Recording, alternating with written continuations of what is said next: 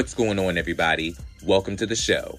This is Real Reality Realness with Brian K. James, the podcast where I, your host Brian, interview figures in music, reality TV, and pop culture about their lives, their perspectives, and their platforms. Join me five days a week as I get to know some of my favorite people through their points of view and their journeys to their personal greatness.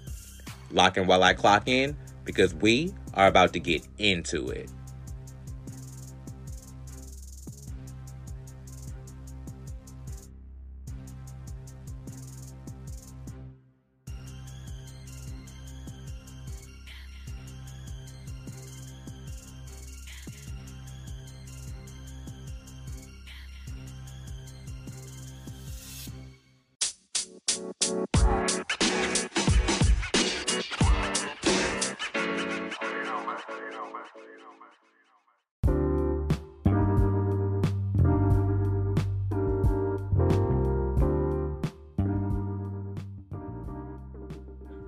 Alrighty, welcome and welcome back to the show. This is Real Reality Realness. I am Brian K. James, and I put the mess in the message. I am so excited to have this person on the show today. They're a singer, model, actor, and reality star who you guys may recognize from Set It Off Atlanta, and I cannot wait to get to know them better. Ladies, gentlemen, and every gender or lack thereof in between, join me in welcoming to the show Enrique Fann. Hey y'all. Woo, yeah. Oh.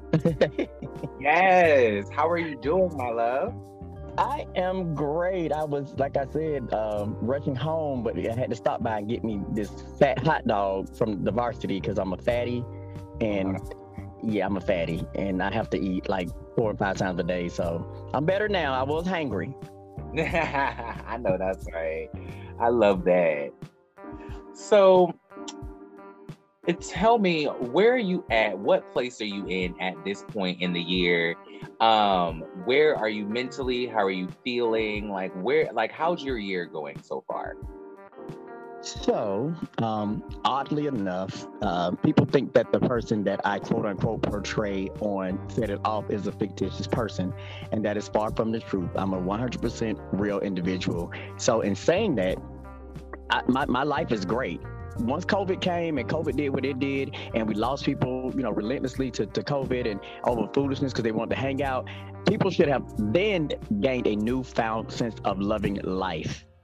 However, I've always had that sense. So with me, my year is going great. I've been blessed. Um, I have projects coming up as far as web series, um, three movies coming out, stage play that I'm starring in that comes out, uh, well, that we put on on April the 1st, and just got through texting the uh, director before getting on this this call to, you know, film some more stuff with him. So I'm great. I'm excellent. Life is great. That is awesome. Congratulations. I'm so excited Thank you. coming up. Absolutely. Yeah, you got to put them two feet in front of you and move forward. See, so people get stagnant. And they want to place their feet right there and plant them. I ain't no mm-hmm. planting. Only thing that needs to be planted is a tree. I'm I am not a tree. Absolutely, ten million. what do you? What did you most look forward to leaving behind in 2022? Um, I okay. So again, if, if anybody's listening that has watched Set It Off, um, one of my biggest problems has been to not be such a nurturing person or to uh, be able to say no. And so um, I left that in 2023 to start letting people learn for themselves and not be so accessible because I think that the accessibility of it all kind of does handicap them, even though I felt that it was a need for me and it was a calling on my life. I felt that I was becoming too much of a crutch for so many people. And instead of them trying to figure things out, they just called me. And it's weird, but I left that in 2022 and I'm, I'm making people grow up now and man up or woman up and start doing things for themselves. Absolutely. I love that thought process. so, if I were to ask you, who is Enrique? What would you say? Um, in one, one word, um, you can give me a sentence or two. Okay. Um, Enrique is an unapologetically kind-hearted, warm-spirited, untactful, uncouth at times, comical individual who loves life and loves people. Absolutely. I love that. Yeah, I had to sum me all up because I, I got a smart mouth sometimes, and sometimes I can say things that are really untactful, but I don't mean any malice. It just comes out that way. So I know I'm real with me. You know, most people not real with I'm real with me. I know how I am. I get that. When did you discover music? So, um, I grew up singing and acting. Actually, uh, my father, who was a bishop, he was a an actor. Um, he sang a little bit as well, and then he became a radio personality for one of our gospel stations here in Atlanta. So I was always with my dad, like always. So me and music found a love when I was growing up a sheltered gay. And when I say sheltered, meaning, you know, back then it was taboo to be out like they are now. So I found my solace in writing poems and writing music because I, I was able to convey my thoughts that way without anybody ever knowing that I'm really talking about a guy. Mm. I love that. Okay. and when do you think you discovered your own voice? Uh seriously, probably last year. Wow. Probably last year. And and it's, that's something that I try to teach to people in their late 20s and early 30s who always say, oh, I'm getting so old. I'm, baby, you still finding yourself. I'm I'm just now finding myself at 50. So you you are damn sure not found you ain't found yourself yet. So stop thinking that you haven't figured out and keep just figuring it out. Just keep going, like I said, putting up your feet forward and moving in another direction. But you ain't got to figure it out. But I just got my voice last year because I've always been passive aggressive, which is weird. But I've always let people kind of quote unquote walk over me, um, or they thought they were walking over me, but it was just me pacifying them to try to help them. So mm-hmm. I didn't find my voice until I, I had to say enough is enough. Like, no, you you're too good for this. So I had to learn my value and understand my worth. That's pretty much what it was. Totally. I completely get that. So describe the moment that you knew within yourself that you were talented. Okay, so that's a tough one. Because again, in self-evaluation in my latter years, um, and having conversations with people and um, reading articles about certain celebrities, I had to develop this thing called mind over matter. If if, if, it, if you don't mind, it don't matter. So you know, if it ain't paying me, you know, be, paying my bills or you know anything like that, if I, I don't mind, it don't matter. It doesn't pertain to me. Um, two two things stuck out to me in life. Um, Halle Berry, one of the most sought after, one of the most beautiful women in the world, has been married, I think, three times now, and every husband or every guy she's ever been with has beat on her and said that mm-hmm. she was fake and she was phoning. They don't ever know when she's acting. And I'm like, you have so many people in this world looking at this lady saying, "Oh my God, I wish I was Halle, or so many guys saying they want to get with her. Yet you guys had her, and you treated her like that. That was the first thing to open my eyes to, to the reality of life. The second thing was when Jay Z did what he did to Beyonce, quote unquote, allegedly, you know, cheating on her. And again, she's another woman that everybody's looking at and wanting to be in her shoes, not realizing the, the path she's walking in those shoes. So it taught me that you have to believe in yourself and you got to be resilient because even the people that you're looking at that you think have it all figured out, they don't even have it all figured out. So when you're beating up on yourself saying, I gotta, I gotta, because I, no, again, it's a learning process. You're gonna get it eventually in life. You're gonna get it. That's so true. That's such a man. I love that. Yeah. Yeah, that's where the whole Papa Smurf thing comes from, Nate, because they say I have so much knowledge. I'm like, I just live and I observe it and I pay attention. And again, I'm real with myself. And that's what matters most. Mm-hmm. So, afraid of the truth, but go ahead. I'm sorry.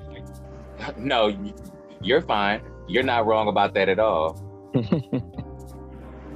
so, what is one song of yours that would allow my audience to instantly get to know you as an artist? As far as singing wise? Mm-hmm. Wow. Um, India Arie's Strength, Courage, and Wisdom. Hmm. Nice.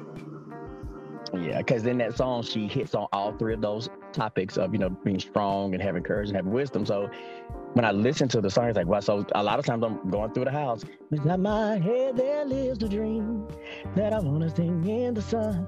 Yeah, Not it. Just get you a little bit right there. Have my eyes. I'm sorry. I absolutely love that.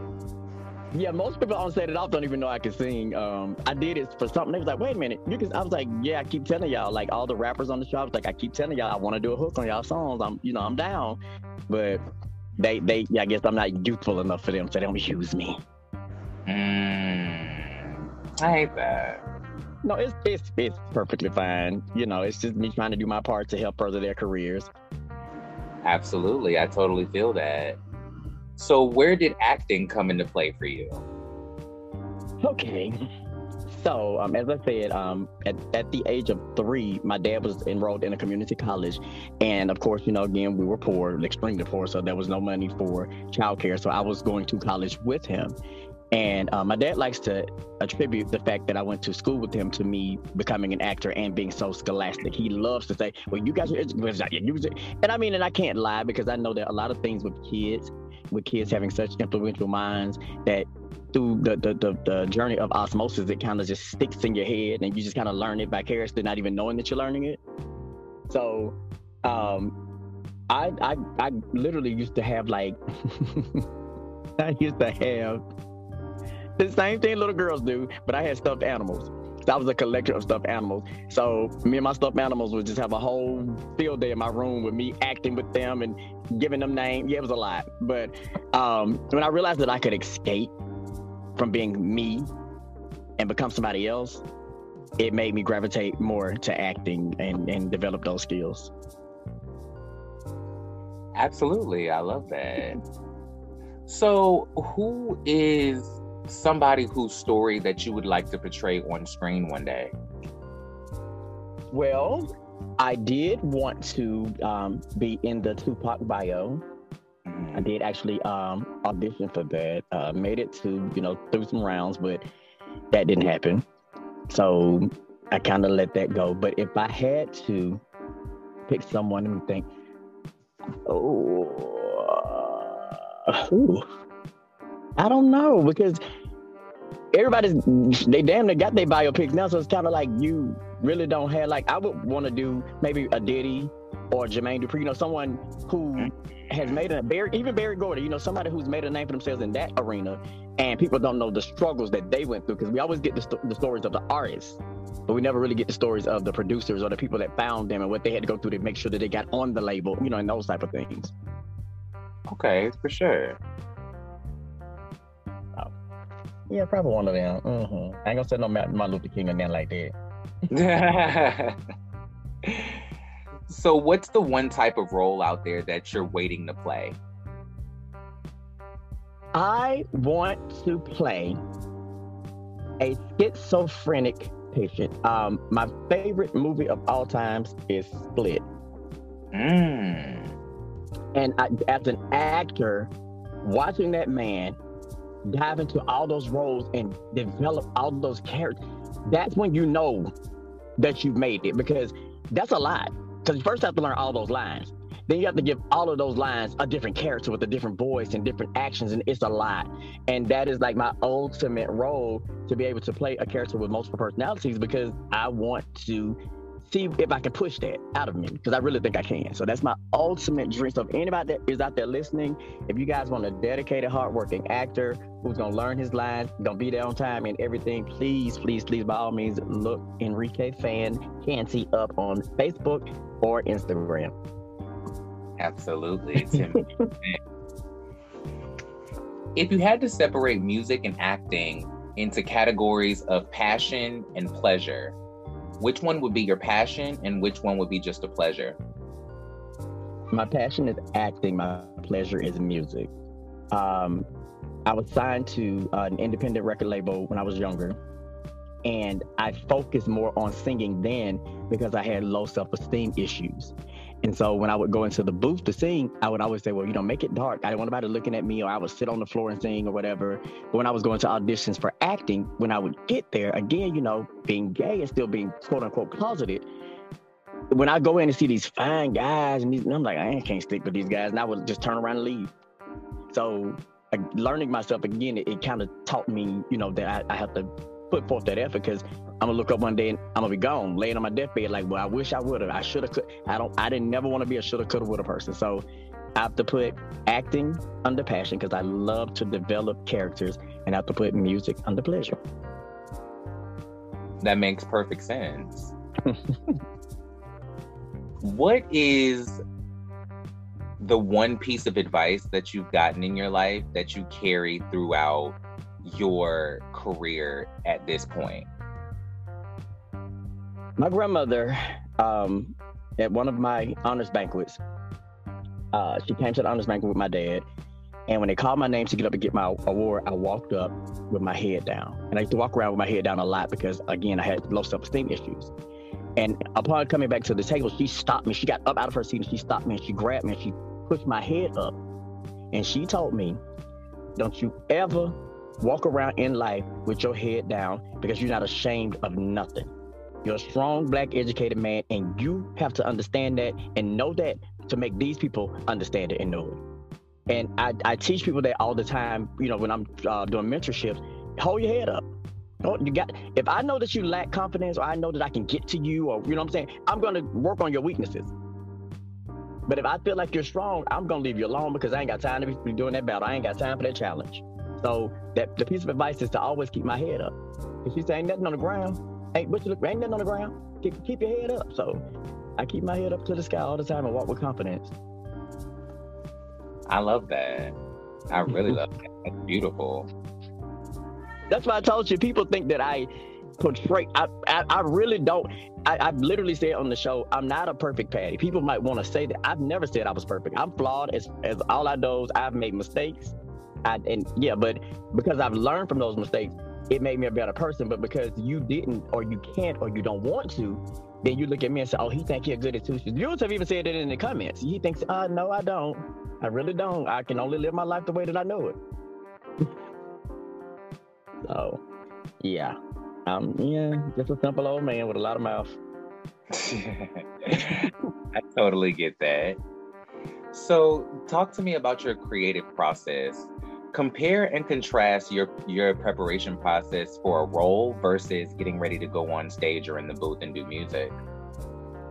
Okay, that's a loaded question because you know it's like three three to four sides to me, right? So, okay, so when you say stage, you meaning singing wise? Because you know I do lip sync shows as well. Mm-hmm. Well, I mean more so preparing to do acting versus preparing to do music. So, okay. going on stage to um, sing or um or I'm going on stage to do a play, what would be um the the difference in how you prepare for each of those arenas? Like, what would be the difference in like how you prepare to act versus when you prepare to sing? So with acting, um, you're gonna probably get a glass of wine in my hand uh, in between scenes because that's that's mellowing me out and keeping me calm because I will start to overthink things. Singing, it's more of the honey, and you know you can't do the, the alcohol or, or anything of that nature because it's gonna make your, your throat scratchy, or you're gonna get pitchy because you don't know that you ain't on key. So when I'm preparing for the two, the, the verses of the two, um, I'm acting is more of a mellow thing for me um, because it gives me more of an insight to be creative, whereas singing is more of a calming, soothing thing for for my mind when it comes to singing certain lyrics or certain words. Like I don't even like singing fast songs. I'm more of a ballad person. I, I yeah, give me something slow. I want to be a balladeer. I didn't want, I never wanted to sing anything fast. I had a few fast songs that I did record, but I prefer fast songs. Like how Mariah sounds better on fast songs. I mean, I prefer slow songs. You know how Mariah sounds better on slow songs than she do on fast songs. It's kind of that. So yeah. Totally get that. Okay. So if you had an ultimatum placed on you and you had to choose one to venture into for the rest of your life, would you, you already choose- know the answer to that? but I love to hear the reasons why because you know I hear that you have a general love for both, but there's a certain glow and a certain type of that I could hear through your voice when you talk about acting versus singing. So if you so if you had to make that choice and give up singing, I, I'd be fine. I, would be fine with it because I I have a voice, but I never really really wanted to be a singer. Like I like singing, and I kind of got pushed into it because I had friends who, you know, had friends who had studios or you know stuff like that. So it was passing over, passing off my demo. And again, during this time when I was singing at an early age, I had a DL boyfriend in high school in the tenth grade, and mm-hmm. so my songs were about him, and it was my way of getting it out. So I never again wanted to be a singer. I just wanted to sing. I don't know if that makes sense. I just I like to sing, but I didn't want to be a singer. So I could honestly go without singing um, if I had to choose. And I would choose acting because, again, every day of my life, I can be somebody else. Like, even in my marriage, I told my husband, you know, we first got together, that, you know, if I got to put on a, a British accent, whatever, you know, the role play in our relationship, I don't have a problem doing that just to keep the continuity there, just to keep that spunk there. And we have, you know, we don't, we, we haven't role played anything like that. We, we do act silly together. So I think that acting is more uh, of something that I would gear towards because I just, I get to bring bring it to life, I guess. I mean, you can bring a, a song to life too, but I, am more of a theatrical person, so I think I, you know, it's that that aspect of it. Okay, I totally get that. So, when it comes to your reality television experience, what went into the decision of you deciding to go out or join the cast of Set It Off Atlanta, and what was the casting process like for you? Um, I, I, saw something on social media. I can't remember if it was Facebook or Instagram, and it said that they were um, casting a new reality show for Atlanta. Uh, I had already spoken to the people with Chasing Atlanta because I used to do a radio show called Q in the Streets, and that's with Q from Chasing LA. So we Absolutely. were doing we was doing um, the radio show when Chasing Atlanta first started. So when season two came around, he and I both were like, "Well, let's go on there." So I said, well, I can't do no drama. He was like, oh, me neither. And then it comes out and he's on the show. So I'm like, uh, so B, you weren't gonna tell me you on the show? He's like, I just felt like it. So when they came up for an interview, I spoke with the producers and they told me that I didn't have enough drama going on in my life. And mm. I told them that I was too old to have drama. And I, am too connected to too many people to bring that type of vibe to the show because if I gave drama, everybody that's behind me is coming with me. So mm-hmm. I, I, I, don't want to be that person. So then it came to G status. And um, I was approached about that as well. And I was like, no, I can't do it because I've watched the show and, and y'all got way too much. So yeah. set it up. When I saw the the promotions for set it up, I was already it was already a hell no, pretty much. But. Quan, um, who's on the show as well, is one of my alternative lifestyle kids, and we had just did a stage play together, and he was saying he wanted to get more into television and film. So I said, well, here, here's something for you to do. He auditioned, got on the show, called me maybe two months later and was like, Daddy, they need you. I said, What's going on? It's falling apart. They don't know what it is next. So I reached out to Brandon and the, his assistant at the time, and we had a conversation. And I told them everything that I could deal with and everything I wouldn't deal with coming on the show to assist. So I was never supposed to be a cast member. I was only supposed to be there to help them have a clearer vision for what they were trying to do because they didn't, you know, really understand what they were doing. However, in the midst of that, um, it took us three years to finish season one or the pilot season, and that meant that people started dropping off like flies. So I had to step up and become a cast member because I was there and we needed the show to continue on. So that's kind of how I became a cast member. I didn't have to audition or anything. Okay, nice. So when you decided to take that leap and jump in front of the camera, what do you think was your mission statement of what you wanted the audience to receive from you as a personality? You want me to be honest? as you can. I really didn't. I really didn't care um, what they perceived. My hopes were that they would see, you know, see what you're seeing right now, that I'm just this person for real and they would learn something from it. And that's honestly been what's been going on. Like people, you know, like I said, they, they say one or two people might say something retarded, but for the majority, the most of the viewers like, okay, that's yes, Pop Smurf, get them together, Pop. Like, and they need that because a lot of these reality shows don't have structure and they don't have older gay guys on there who are teaching them, you know, the value of life instead of arguing with them too or fighting with them too. You know, they they're just on there doing the same thing that, that somebody in their 20s doing. And my oldest son is 31. I am not about to be on this show fussing with anybody who's old enough to be my son because I don't fuss with him. So my mission getting on this show was just to show a mature side of the gay lifestyle and to show a lot of the older guys on the other shows that they could too do what I'm doing because I know several of them personally and I know they have it in them, but they just chose the route of the drama and the mess. Mm, I get that. So, how do you feel about or what do you take away from the reception of the audience now that the show has been airing and you have the the experience of being on reality TV in your back pocket? What do you take away from the perception of the uh, uh, uh, of the watchers? Uh, meaning how I perceive what they're saying, or what do I take away from what they? Okay, elaborate on that just a little bit. Just more so, um, when you receive the feedback from the from from the audience and you see what they what they think about you, what they have to say, what their comments are, what do you take away from that? How does how, how do you internalize the perception that the audience has of you? Again, I don't. I I, I don't. I don't. Um, I don't. And I I've tried to teach my cast as well to not become so vested into their comments because just because they're watching a reality show, they're still not getting our full reality because it's still edited down. So if you know who you are, you know what you did or what you said, then somebody can't come in the comments and shake you. But again, so so many people are not true to themselves that somebody can deter you from understanding you, which is retarded to me because how can somebody tell you how you are? you should know you better than anybody. But when it comes to reality TV and me, you know, playing it back in my head after season one, uh, after the pilot season, I have to make sure I say it right. The pilot season and now for season one, and getting to meet, you know, these different groups of people. Everybody looks at it from the outside thinking it's easy. And so, oh, I can do this. I got so much going on. I'm booked and busy until you get put in front of a camera for six months and you really only got one thing going on in your life. And it's like, well, I was busy before this. No, you really weren't. You just didn't notice that you weren't busy because to you it seemed busy. But now that you have to film things, you have to have events, you have to have something going on, you don't know what to do because you really didn't have nothing going on. But again, it's because everybody thinks they live these fabulous, fab lives and you don't. But that's not to say that you can't come on a reality show and not have a fab life. You don't have to have a fab life to be on a reality show. You just need to show your reality to somebody because there is somebody out there watching that TV that needs to see themselves in you. Absolutely. I started preaching. I'm sorry, I'm a preacher's kid. Oh, child, we love it.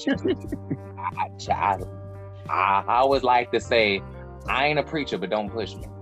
All right. I've said that before too. yeah. I love that. Because they used to tell me, "Oh, you're gonna be a minister." I was like, "I'm not getting on a pulpit." And my dad literally told me this two months ago. He said, "Why do you feel like for you to be a minister, you got to be in a pulpit?" He said, "Son, what you do every day to people, you're still ministering to them. You're still a minister."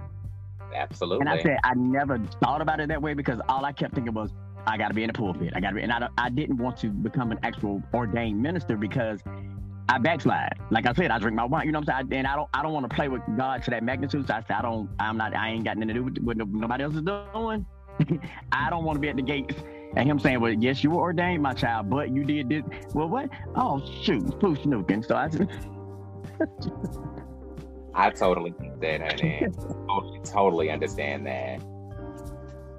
So, when it comes to your castmates, what percentage of your cast would you say are your actual friends in real life? And what percentage would you say are just people who you show up and make a great television show with? Co-workers, you would say. um it's really, really, really hard um, to do a percentage because I it's really I don't I don't hang out with any of them particularly um, outside of filming, um, with the exception of Terrence and Liam, because you know we do shows and stuff, lip sync shows together. Um, and Shantika, who is my brother's wife's sister, so she's like my sister-in-law too. Um, Quan, who's my gay child, Black, and Antonio. You know, so it's kind of we we sporadically see each other. So I can't really say. It's, it's really only like Marciano, JT, Tony, and Chauncey that I don't get to hang out with a lot, but I, I have been around um, and you know other settings with JT and Chauncey. It's just Tony and Marciano because Marciano's a uh, uh, uh, what's the word I'm looking for? Lord, he's an introvert. Mm-hmm. So he he rarely ever comes around, and then um, Tony has a whole busy life outside of uh, doing the show. So yeah, so I, to say a percentage for friends, um, it's hard because my gay kids, I don't consider them to be friends. I consider them to be my kids. But I guess in the essence of, of the real world, you would still say friend, quote unquote. So uh, percentage wise, I would say maybe 95 percentages of, of, of friends and five percent yeah. I generally get along with everybody. I don't like I told you, I don't do mess and drama. Um, if you don't like me, I don't like you. Again, we're co-workers. We can coexist. It ain't no problems. We ain't got to worry about all that. Just that, all right, stay over there. I'm over here. So, yeah, I don't get into that's a waste of energy. That makes total sense. Do you have a dynamic that you prefer? Would you rather go through reality TV with people who you consider yourself close to, or would you rather just show up, clock in, do your job, and go home? I would prefer uh, people that I get along with um, because that those are commonalities and we can come to a common ground. Um, the first thing I told all of them in, in our meeting when we first met up to do our contracts and stuff was that I want y'all to look around this room because some people in here that you vibe with right now, you're not going to get along with by the end of this season. And they've all understood that they, they're getting it now. And I told them, but I want you to remove yourself out of the equation and think about God's plan as to why He brought us all together. There's somebody in this room that can help somebody else elevate, and vice versa. But y'all gonna get so wrapped up into trying to build bonds and friendships and hang out that y'all gonna lose sight of the mission. And that's exactly what it's transpired. Because God doesn't make mistakes. He brings people in your life for a reason. And with all of them, all the reality shows I've ever watched, they always make the mistake of saying, "Because girl, I thought we were friends. Um, we were trying to become friends. You can't like that's almost like saying you and I get off this call, we had a good conversation, and when I, when I talk to you again or I see you again, I say, oh, y'all, that's my friend. I, I I vibe with you, and we could be friends. You know, grow grow into that, but you can't become somebody's friend after being around them for two weeks. Right. But that that's the misconception perception that they all have. Totally get that. That makes perfect sense. So in your time on reality television so far, what do you think has been the most difficult thing for you to film? Big group um, scenes. Mm. Because that's a whole bunch of personalities trying to get together and come come to one understanding, and it it, it just always go left. Mm, that makes sense. I can totally see that. Yes, it always goes. And then you got people that don't want to shut up and listen, and they don't. It's just a lie. And then everybody's fighting for camera time at that time because it's so many of us. The focal point can't be you unless you're doing something to make yourself the focal point. So, yeah. right, for sure. So, so on the flip side of that, what's been the most fulfilling thing for you to capture on It Off Atlanta? The most fulfilling for me, um, as far as myself personally capturing, um, is people actually getting to see more of the restaurant this season. Um, because again, I was so focused on pushing all of them. It was like they were all standing on my shoulders, like, "No, you go, you go, you." And so um, when Shantika and I had a heart to heart, she said, "You know, you don't have to push yourself down to bring somebody up." Mm. And I was like, "I know, but she's like, no, ain't no buts."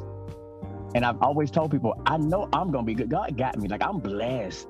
And I just feel like, you know, I got to help this person because they're not getting it. They don't understand it. But again, coming to my realization last year, it all came full circle to say, okay, but you've done enough. And they're adults. You said what you had to say. They're not listening. Let it go. So um, that's been my most fulfilling uh, for me, myself personally. And as far as the cast, the most fulfilling is watching them grow into the people they're becoming, the ones from last season. Um, to see Terrence actually finally stepping out on faith and doing his clothing line because he keep he kept saying I'm gonna do it, but he's always stopped himself. But to see him doing that means a lot. To see Black doing more shows, to see Quan even getting back into you know bodybuilding because uh, Quan is kind of an introvert too. Um, so when things don't go his way, he'll shut down. Mm. So to, to see you know them coming into even with Rodney, um, looking at his his Instagram stuff, you know, he's no longer on the show, but I still watch him. I still check on him out because I made a bond with you. And yeah, you're not on the show anymore, but the bond doesn't stop there. Yeah, for sure. Um, in that. Yeah. Totally. What keeps you up at night? Um, an overactive mind. yes, God. And I, I had become so addicted to melatonin, it was pathetic. Because I had to tone my voices down in my head. Because I would not, I would get up and start learning lines for something, because I'm so, you know, it's like in my head, like go get, go get the line, learn, learn the line, or come up with another look for an outfit because it's in my head and I heard a song and I got. So I've had to learn to turn those voices off in my head because I will be up if I don't.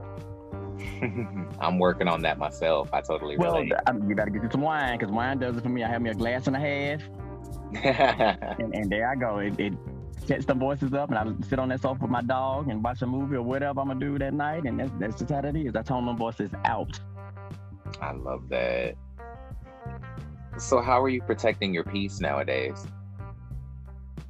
Mm, I'm uh, an individual who has a strong, strong, strong support system. So I've never particularly suffered from not being at peace because my mother and dad are both, you know, thank God, God, they still alive and we're still close. Like they know all my business, all that. Um, my siblings, oh, like they they gonna kill you behind me. My cousins, they the same. Like anything I've ever done, my shows, they coming, and they're gonna be loud. And they're gonna be supportive. My son's mother, my ba- my first baby mama, she's there. My second baby, same. Like I, my support system is so freaking awesome that I you, you really can't shake my peace because I'm, I'm not looking for validation from anybody. So when you come in trying to disrupt that, I maybe I can dismiss you because I, I don't need another person in my life. I have a life full of people. So my piece is good. I love that. That's awesome. What do you want your stamp on the entertainment industry to be? To never be afraid. Um, I want people to again understand that God gave you a talent for a reason, and you have to understand what your gift is and use your gift and stop being afraid because when you go to let's say you and I'm gonna use India India.Arie as a, an example because she's one of my favorites, but let's say you were um, going to be on a concert opening for India and you just nervous, nervous, nervous, nervous, nervous. I guarantee you that when you walk by her dressing room, if you're privileged to be that close to her, she's just as nervous. So Mm. I want people to to take away the fact that you know you we, we all doubt ourselves to some degree. I don't anymore, but we all doubt ourselves to some degree. And even again, looking outside outside looking in, you're thinking that this lady done had all these albums, she's toured, she's but she still gets nervous right before she goes on stage. So yeah, it's, it's, it's a human thing. Like we're, we're human. You're not gonna be perfect. There's nothing in life perfect, baby. Speaking of being human, how do you want to be remembered as a person? In our lifestyle of, of me being a lip sync artist, um, of course, you know, we suffer a lot of loss with um, drag queens and male entertainers and stuff. Absolutely. And there are just probably in my lifetime, maybe five to 10 that even though they've been gone for so long, their name still rings. Even though they've been gone for so long, their advice still is relevant and people are still saying, well, I learned this from so and so. Um, even down to one of the young ladies, she started this whole fragrance thing to where she was layering her layering her fragrances, and everybody would always say, "Oh my gosh, you smell so good. What do you have on?" She said, "You got the layer. Start with your, your, your lotions and your oils, and you and she, you know you build." And so she taught them to start putting it on your hands right before you go on, so that when people get your money, you leave your scent on them.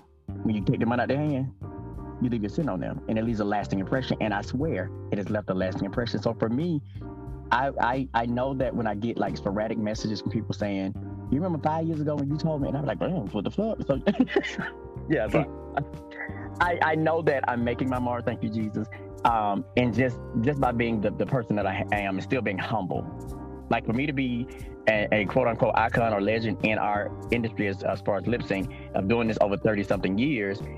I'll still go in the dressing room and speak to everybody. Like I'm walking to your station to speak to you person. I don't just walk with my head down thinking I'm grand and put my shades on. I don't do none of that. None of I'm going to coming to your station. How you doing, like baby? You good? You need anything? Let me know. I'm that person.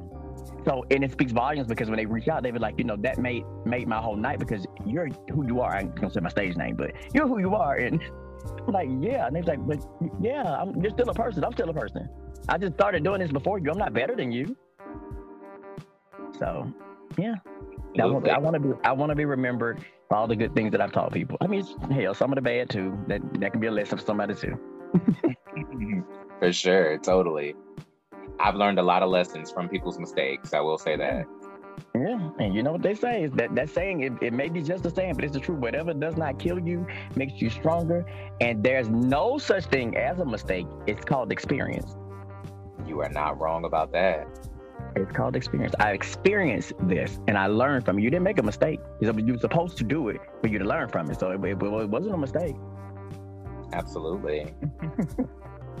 Is there anything that you'd like to share with my audience and I that I didn't cover over the course of our conversation today? Um, no, not really. Just support my restaurant, Old School Flavor in Stone Mountain. I've been there seven years.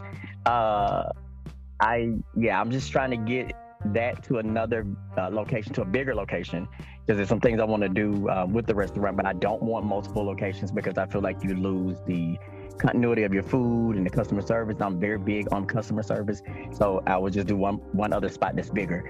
Um, I want them to support that.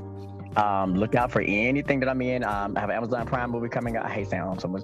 I have an Amazon Prime movie coming out in May tit or tat that I start in. I have a YouTube movie by invitation only that I started in that comes out in May as well. And in April, Never Trust, which was a co-starring or co-lead. I don't know what that was. It was about girls, but I was in it um, to support that. Excuse me, to support that when you see that as well, or go to actv.com, watch actv.com, and I am on um, several shows on that network. It's just like a Netflix, but it's a you know individually owned um, African American network. Please support that as well, and just you know be on the lookout for set it off. Like we out here doing it. I'm just setting it off and trying to make sure that people learn some things, like you know, th- about themselves, not about me, about themselves.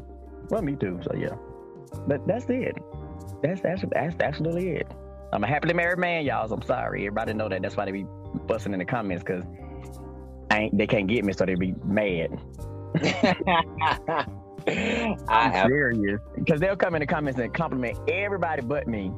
And I, I, I looked at it one day and I started laughing. I said, the problem is they know that I'm not single. So I know you're even saying that to you because it ain't going nowhere. Yeah. So, hopefully they're just trying to be respectful and be like, child, the man is married. Let me just move on around and not even yeah. Now the women don't care. They gon' they gon' maybe they gonna be in them comments. They gonna be in them comments.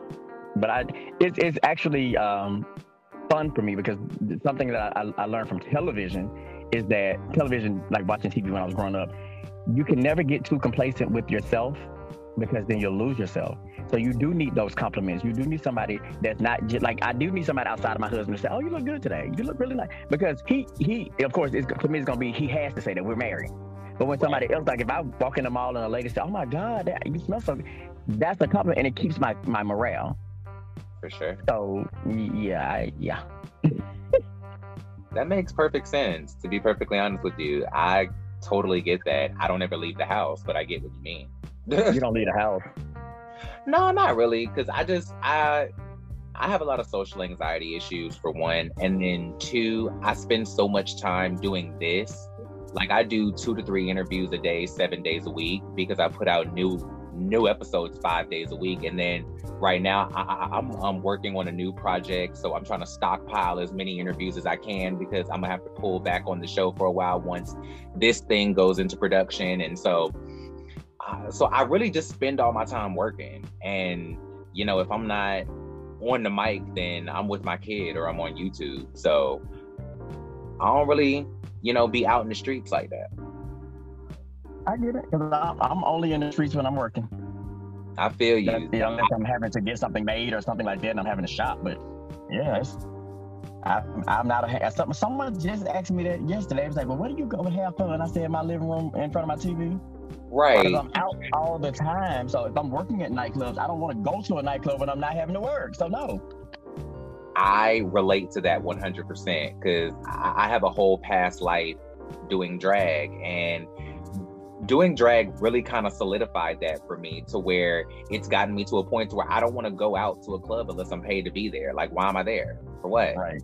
To spend money. I'm, I'm, coming. I'm coming to spend money. No, I can stay in the house and listen to these same songs and drink my own wine that I pay nine ninety nine for, and I can drink the whole bottle, not just one glass. So no, I'm good. Right, I'll twerk in the kitchen, child. I ain't got. I ain't got to be in the middle of the, of the flow to have fun. Child, I, I, I, can go and shake my ass right in, in, in the middle of the living room. Right. And, be, and, and, and, play the song three times if I want to. Ain't got to go ask the DJ and tip him too. Exactly. Pass me the aux cord, child. I play my own damn music. Don't worry about it. Honey, I know that's right. Well, on that note, that has been our show, children. I Mm. Every single one of you guys for tuning in to help me to facilitate this conversation. And I want to extend a extra special thank you to my guest Enrique Fann for joining me on the podcast today. Thank you, Thank thank you. you, thank you. No, thank you for having me because you are literally the only person who has ever reached out to me. Nobody else ever wants to interview me back. I told you because I'm boring to them. That's interesting. Well, I, well, I, I consider myself to be a much different um, outlet than a lot of different platforms. I don't really care about the mess or the drama that goes on on reality shows, and so I pretty much let all the other platforms cover all of that type of stuff. And when you come to my show, it's more so about getting to know you, getting to know your life story, getting to know your perspectives, getting to know your businesses, getting to know how your platforms have been a thread throughout throughout throughout your entire lives. And so like I really just want to get to know the people when they come on my um, podcast. So I you know, y- you've always got a home here. thank you. Absolutely. They, they, maybe they will not. And I was like, well, damn. I mean, I understand I'm not out here fussing and cussing and screaming, but you don't want to get my side of the stories? Oh yeah, it, it'd be weird, but I'm good. I don't even fuss about it because again, I feel like your life is ordained and there's a path, and that's just not my journey. So I'm good. Absolutely. You know what I mean? Um you know, not everybody like you know they they try to say be yourself, not everybody's different, not everybody's the same, but then they want the same thing from anybody from any and everybody on reality TV no matter who they are. They want drama and they want ratchet no matter who you are. You- You're right. that doesn't make any sense. It's like you want to embrace people not being a monolith, but then you want people to be a monolith when they entertain you. So if they're not up to this standard, then they're not entertaining. It's like, okay, so why can't people who just have a good gift of gab? Why can't people? Why like why does every like like why does waking it up as as the kids say have to be a thing? why does drama have to be a thing? Why do you why are you boring if you don't confront people or are in confrontations and conflict? I I will never understand that. But that's also part of the reason why I'm not trying to be on an ensemble reality show. Correct. Cause I just I don't move like that. And so I'm like, there's only so much I'm gonna do that there's only so so much that I'll say. And I'm the person that I would just shut down and stop showing up. I'd be like, all right, girl, I ain't got time for this. My my piece is way too important and I ain't got time. Y'all will not vex my spirit. No ma'am. That, that, that's exactly what happened to Antonio. No ma'am. Like I just don't have the energy. Because at the end of the day, it's like I think for me, people try to be like, well, it's such a big platform, it's such a big platform. It's like, okay, well, if you're talented enough, you can go and build your own damn platform. Yeah. Go do it for yourself. That, that, that goes back to what I said. People are afraid of the true them. They put on as if they're strong enough to do it, but when it comes time to do the work and they have to do it, they rather gravitate to something that's already there that they could just be a part of instead of starting it. Because now I got to deal with failure. Instead of just saying I'm not going to fail, they're afraid of failing. Exactly.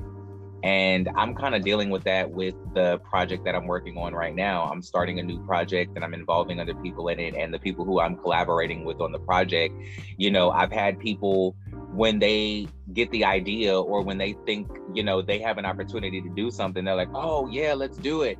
And then once they realize the work that's going to go into it, now all of a sudden, you know, they scared or they nervous or, you know, they want to act different. And I'm like, faith without works is dead, babe. Like you can't dead. And anything that comes fast leaves fast, baby. exactly like like I like I don't the instant gratification is something that's never been a thing for me because I don't want something that's gonna come and leave. I want something that's gonna come and stick around, simmer, Mhm. marinate. Yeah. Yeah, like I'm with and I you. on- mean, if, if, if people, you know, again, I guess I pay attention to it because I'm an actor. But when I'm looking at Samuel L. Jackson, I'm looking at Angela Bassett, I'm looking at Sheryl Lee Ralph, people like that who are just now getting their just due. And they're in their 60s or, or early 70s, and they've been acting and doing their thing for the longest, but they're just now becoming powerhouses. The powerhouses we always knew them to be. The world is just now recognizing that. So what makes you this little peon, quote unquote, so much different than these people who've been out there to the masses? Why do you feel like you're supposed to have it all figured out or, or be the it person? No, you have to work and know that when it's all said and done, once you've been in that refrigerator for four hours with your seasoning on, and you put it on slow bake on, yeah, and then you take it out and you put some little juice. That, that's how your life should be. You got to always take your time with cooking, and just look at that as an analogy for life. Because when you put it in the microwave, after, after three minutes of putting it in the microwave, it's hot for three seconds, then it go right back to cold. That's you don't want a microwave career. You don't want a microwave life. Exactly. That's no longevity in that. There's not even no substance in a microwave meal and that's what it's about for me you know i see all of you know my favorites all of the people who i idolize all of the people who i want to be a part of you know following in their footsteps most of them most of them did not find their greatest success until later. Sheryl Lee Ralph being a great example of that. The original Deena Jones, Dee yes. from Moesha. Like, like she like she's always been an icon to me. Like Sheryl Lee Ralph has been an icon to me, but the fact that she just won her first Emmy, her first Golden Globe, like like she's just winning these awards for, like what's it like? It's crazy. Morgan Freeman not getting his first big movie until he was 52 years old. Leslie mm-hmm. Jones not making it as a comic until she was in her mid to late 40s. Like I, like I feel like you know as much as is happening for me right now, as much as little successes I've had, as much traction as I've had, I feel like I only I have so much further to go because I live under that thought process that it takes 10 years to be an overnight success. And I'm in year one right now when it comes to the stuff that I'm doing now. So I'm like, I can't wait to see all the stuff. Like, if it feels good and it feels great what I'm doing right now, I can't wait to get further down the line and see how much better it's gonna get. Mm-hmm. And, and yeah. that's that's that's people. They they always want to fast forward their lives, baby. Yeah, and like people scared to get old, but they want to hurry up and get somewhere fast. I'm like, well, what does that mean? Right, because it's not. That's kind of an oxymoron. You moron. like, child, you want to hurry up and get somewhere, but you don't want to be older when you get there. It's like, well, what does that? What, what girl? Like, what? Yeah, that that don't make sense. That don't. That's not clicking, Stephen. I don't know what that means, but I am not going to hold you anymore. I'm sure that you have places to be, lines to learn, people to teach, sermons to prepare. so, with that being said, I want to encourage everybody under the sound of my voice right now to be real, stay in reality, and always, always bring the realness. Yeah. For real. I am Brian K. James. This has been Real Reality Realness. And until next time, I love every single one of you guys from the bottom of my green heart emoji. Keep the mess in the message, be useful but not used, and misbehave yourselves. Peace. Bye, guys. Lord.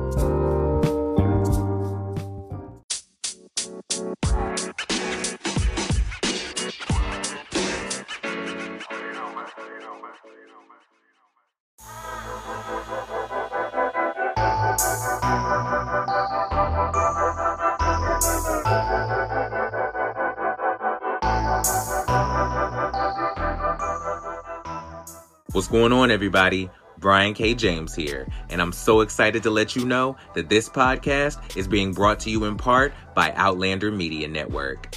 Outlander's mission is to bring you the most exclusive alternative content from across the web, from the farthest reaches invading your space. We appreciate every single one of you guys for tuning in and never want you to forget to embrace your inner Outlander. I am Brian K. James, and this is Real Reality Realness.